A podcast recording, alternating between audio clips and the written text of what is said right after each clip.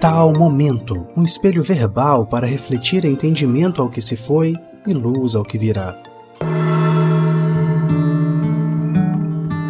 Um bom dia para você. Estamos aqui em mais um encontro nosso do Tal Momento para falarmos um pouco mais sobre questões que nos envolvem, que envolvem o nosso dia a dia, que envolvem a nossa capacidade de lidar com as coisas que nos cercam e hoje eu gostaria de falar um assunto que eu acho muito gostoso, muito interessante, que foi um, um universo vasto que abriu-se à minha frente quando eu conheci pela primeira vez lá pelo ano de 2018 e 2019, que são padrões comportamentais.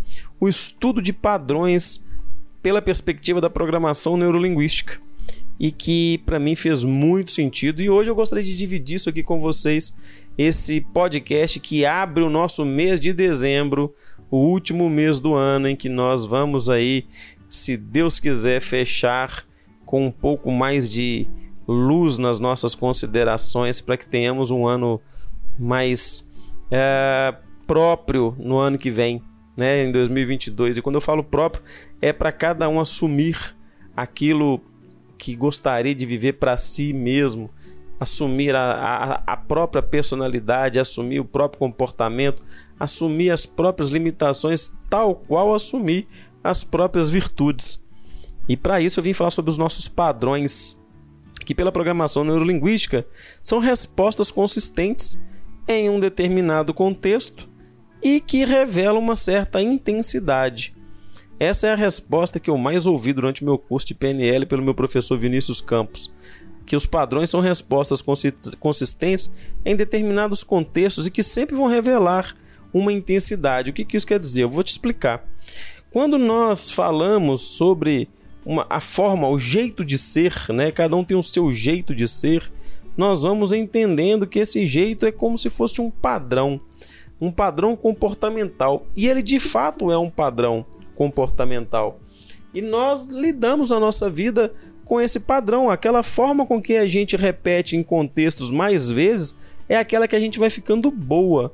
Então, o padrão comportamental é aquele jeito bom que nós aprendemos de fazer as coisas. Nós vamos crescendo e recebendo a nossa educação e inconscientemente nós vamos percebendo uma maneira mais favorável de fazer as coisas, uma maneira que nós nos adaptamos e começamos a ficar consistentes nessa forma em determinados contextos nós agimos de maneira repetida e isso vai formando o que a gente chama de padrão comportamental e nós temos o que nós chamamos também de padrão casa, que é aquele padrão que nós replicamos em contextos diferentes por mais vezes.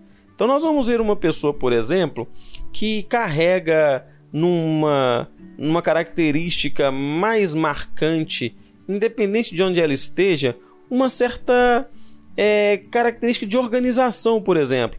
Ela gosta das coisas tudo em ordem, do pequeno para o grande, do da, da cor escura para a cor clara e do colorido separado. Ela acaba carregando essa maneira de ser por, pela maioria dos ambientes e contextos em que ela, que ela se relaciona.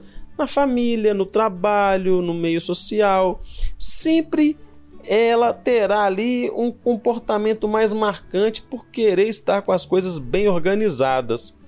O que não quer dizer que vez ou outra em determinados lugares ela possa agir de forma diferente. Então, é, ela vai ter assim, um comportamento mais marcante, o que nada impede dela ter outros comportamentos em determinados contextos diferentes, ok? Por que, que eu estou reprisando e reforçando isso aqui assim? Para que nós não venhamos a fazer com os padrões da programação neurolinguística o que se faz com os signos. Qual que é o problema que particularmente enxergo com as pessoas que lidam com signos?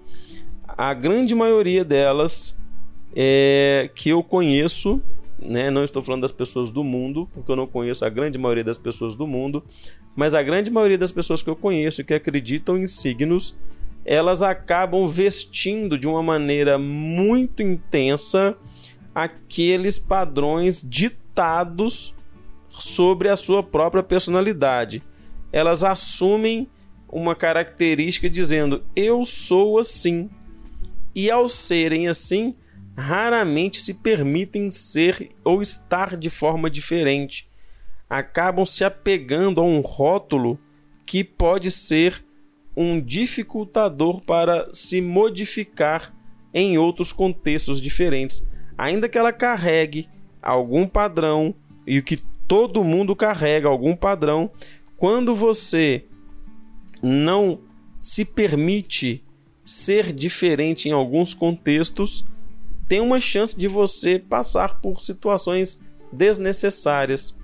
Então, nós vamos encontrando nesses padrões da programação neurolinguística um, uma espécie de bússola, um, algo que nos dá um, um, um parâmetro para avaliar como conversar, como lidar, como entender a maneira dessa pessoa de ver o mundo e oferecer para ela as melhores ferramentas para que ela realize as mudanças que ela quer realizar.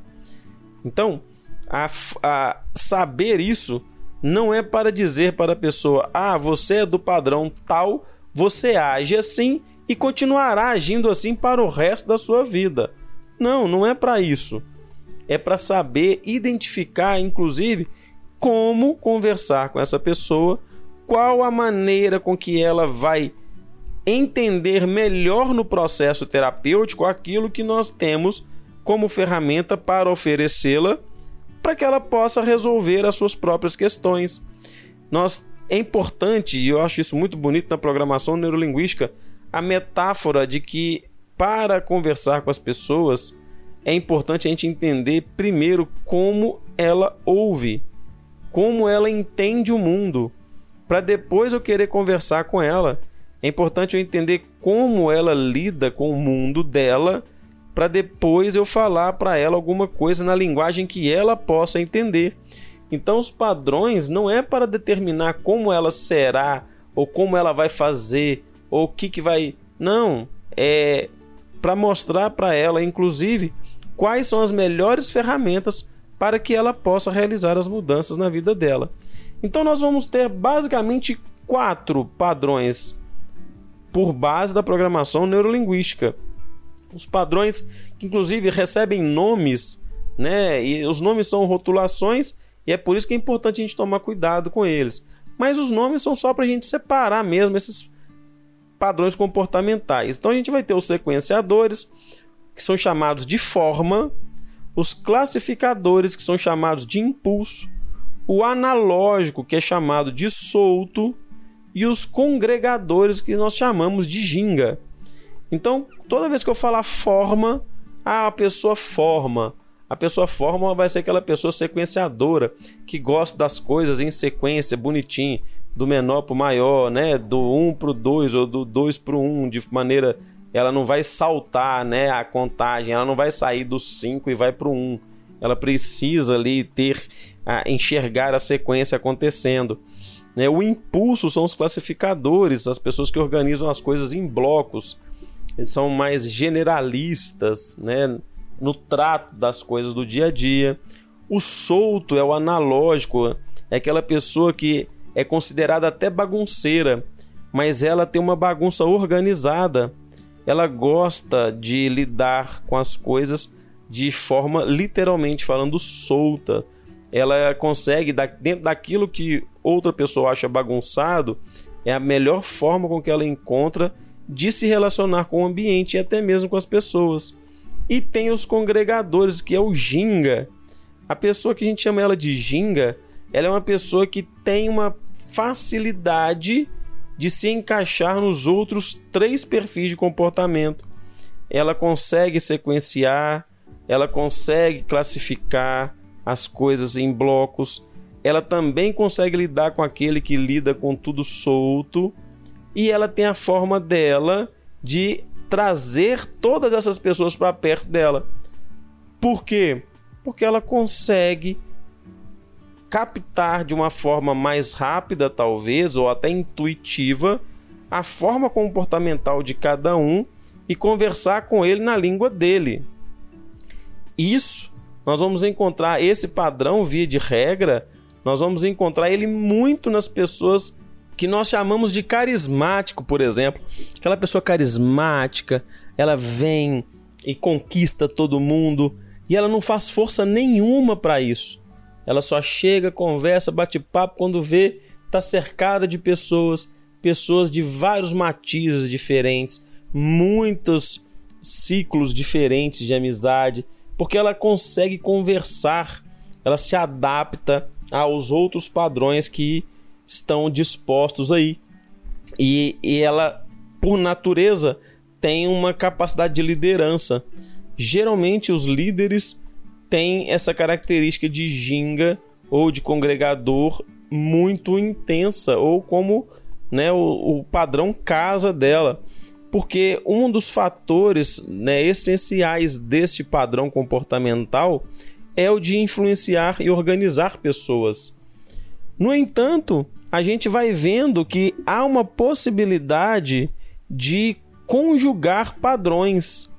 Então, quando nós começamos a perceber que o Ginga se adapta a qualquer outro, nós vamos ver que é importante perceber que os outros também podem se é, complementar.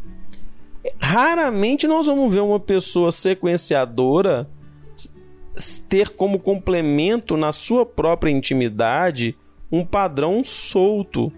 Porque o sequenciador, que a gente chama de forma, ele gosta, na, né, em determinados contextos, o que ele mais faz é ficar colocando as coisas em ordem. Então, ele ter como complemento de si mesmo aquela bagunça organizada é mais difícil. Então, em um contexto ou outro, mais raramente ele vai apresentar este padrão analógico que gosta de ser solto na sua característica, o que não impede que aconteça, mas é mais difícil.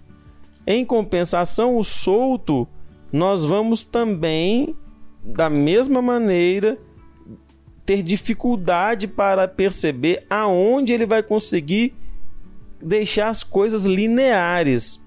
Ele vai gastar muito mais energia, ele vai gastar muito mais tempo para deixar as coisas lineares, sequenciadas, do que uma pessoa que está envolvida, né, sob o padrão da forma.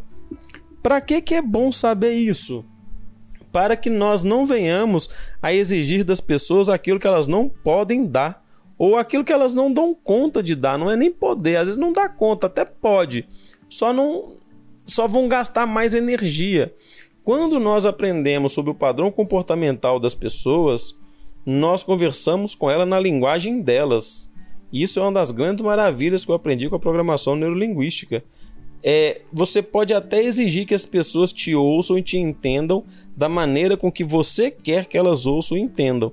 Mas saiba, você gasta muito menos energia, muito menos força quando você aprende a conversar com as pessoas na linguagem delas.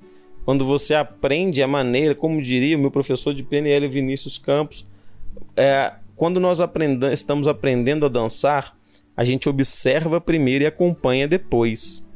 Quando você quer aprender uma dança, se você já chega querendo conduzir, você só atrapalha quem está ensinando. Então, o primeiro passo para aprender a dançar é observar. Primeiro se observa, aprende, depois conduz. Para lidar com pessoas, é importante primeiro aprender então, qual é uma forma boa de aprender? Observar. Segundo, fazer perguntas. Aprender a fazer perguntas. E quando eu digo aprender a fazer perguntas, muitas vezes nós perguntamos as coisas e falamos assim: nossa, não me respondeu o que eu te perguntei. É porque nós estamos perguntando errado. É importante que nós venhamos a perguntar de maneira com que a pessoa possa captar exatamente o que nós queremos. Às vezes nós estamos perguntando da nossa forma e é preciso aprender a perguntar da forma da pessoa. Quando nós perguntamos da maneira com que ela entende, ela nos dá a resposta que nós queremos. Por isso é importante aprender sobre padrões comportamentais, não para determinar de forma é, indelével uma maneira de ser e de agir, mas para ter as ferramentas que podem ser mais uh, fáceis de usar para conviver com a vida, para chegar aonde se quer com as próprias forças, com as próprias capacidades. Eu espero que você tenha gostado. Ficou muito difícil? Se ficou, você me conta. Me manda uma mensagem lá no Instagram da Tríade, lá no direct. Me fala o que você não entendeu para ver se a gente consegue dar complemento a esse estudo, porque particularmente para mim ele é maravilhoso. Espero que você tenha gostado. Um grande abraço, um beijo no seu coração e até o nosso próximo encontro, se Deus quiser.